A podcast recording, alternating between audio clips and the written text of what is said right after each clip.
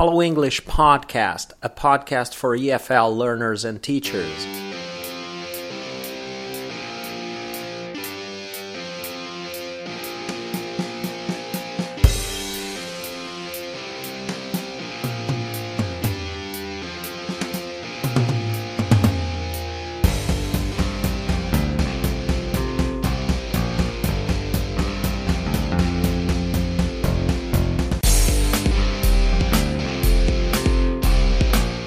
Hello everyone, this is one more episode of the Follow English Podcast. Today is August the 27th, 2020. I'm Marcos Gazzana and I'm speaking from Porto Alegre in the south of Brazil.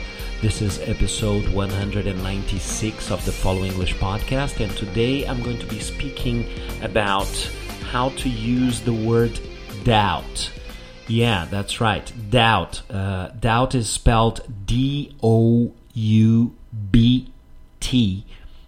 but in this case, as you can see, the word B is totally ignored, is not pronounced, so you should omit the sound of B here. You should just say doubt. Okay, this is a tricky word because the word doubt in Latin languages, and then I'm referring to Spanish and Portuguese, probably it's the same in Italian. I'm not very sure about that, as I don't speak Italian, and maybe even French. So this word has a slightly different meaning in those languages, and then people often come and say something like, I have a doubt. But when they say that, they expect to solve a question that they actually have. They want to ask you a question and they say, hey, teacher, I have a doubt. So this is not proper English, and I decided to find out a little bit more about this and make a full episode about this. So today I'm going to be talking about this difference, the difference between saying I have a question and how to use the word doubt. So the first thing to say is exactly this, is that in Latin languages the word doubt has a slightly different meaning, and then sometimes people simply translate things in their heads, and then when they have a question, they come up and say, I have a doubt. So this is not appropriate to say.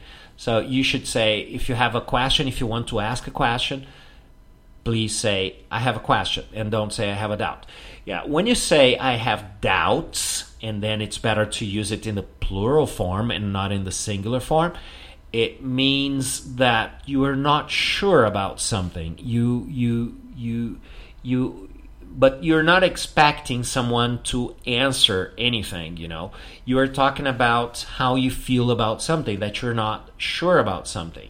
You could say, I have doubts about what you just said, yeah? Meaning that I'm not so sure what you just said is right. Yeah. So this is the proper way of using this word in the context. So use it in the plural form, I have doubts, and you have doubts about what someone said or about something, about some issue, some topic. Yeah?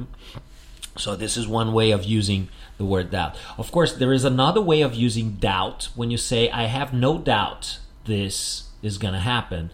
So I have no doubt. So to have no doubt. In this case, again, we're using doubt as a noun.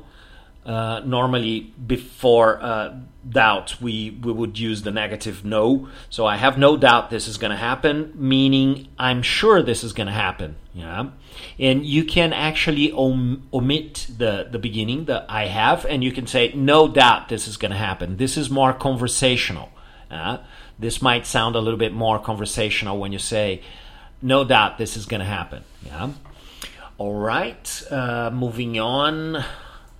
I found this discussion on Quora.com So somebody asked, which is correct? I have a doubt or I have a question. And then some people are making their comments on this. And then they say, one guy says, in my view, I have a question is better grammatically, but it depends on what you're trying to say here. If you simply want to ask someone a question and get some information, it's correct to say, I have a question. However, if you are not sure that what someone's is saying is true or correct, then you could say, I have some doubts. So again, here you could see, I have some doubts. Doubts is in the plural form. I have some doubts about what you're saying. So this is not a question, it's a comment. That's what this person here is saying. So also this guy here says that I have a doubt in the singular form is not proper English.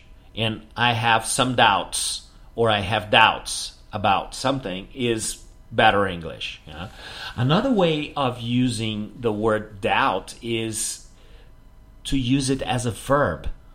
So I doubt if any customers will come today. So you doubt if something is going to happen means that you're not sure about that. Okay, so that's another way of using the word doubt. Also, I'm grabbing now Michael Swan, Practical English Usage by Oxford University Press. And then here they talk a little bit about doubt. So let me read out to you here. This is also interesting. It's about the clauses after the verb doubt.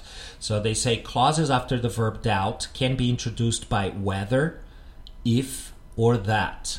So here there are some examples. Economists doubt whether interest rates will fall in the near future. Economists doubt whether interest rates will fall in the near future. Or a second example here, I doubt if she will come this evening. I doubt if she will come this evening. And finally, the directors doubt that the new machinery is really necessary. So doubt followed by that in this case. Of course, in a more informal style, people can omit the conjunctions and simply, I doubt we'll have enough money for a holiday. I doubt. And then another clause.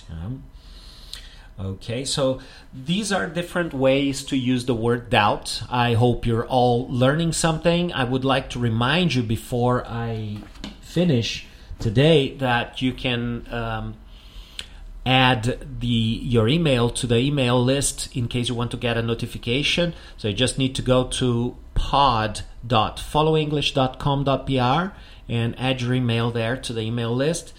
Another way you can connect to us or link to us is by following us on Facebook or Twitter. So just look for Follow English altogether in one word. And now we're starting this Follow English Insta. So Follow English _Insta. And I'm planning to start doing some videos. That's a new personal project I have. Let's see what comes out of it. So this is it for today. I hope you're all learning something, and keep listening, keep learning, and I'll see you next time. Bye!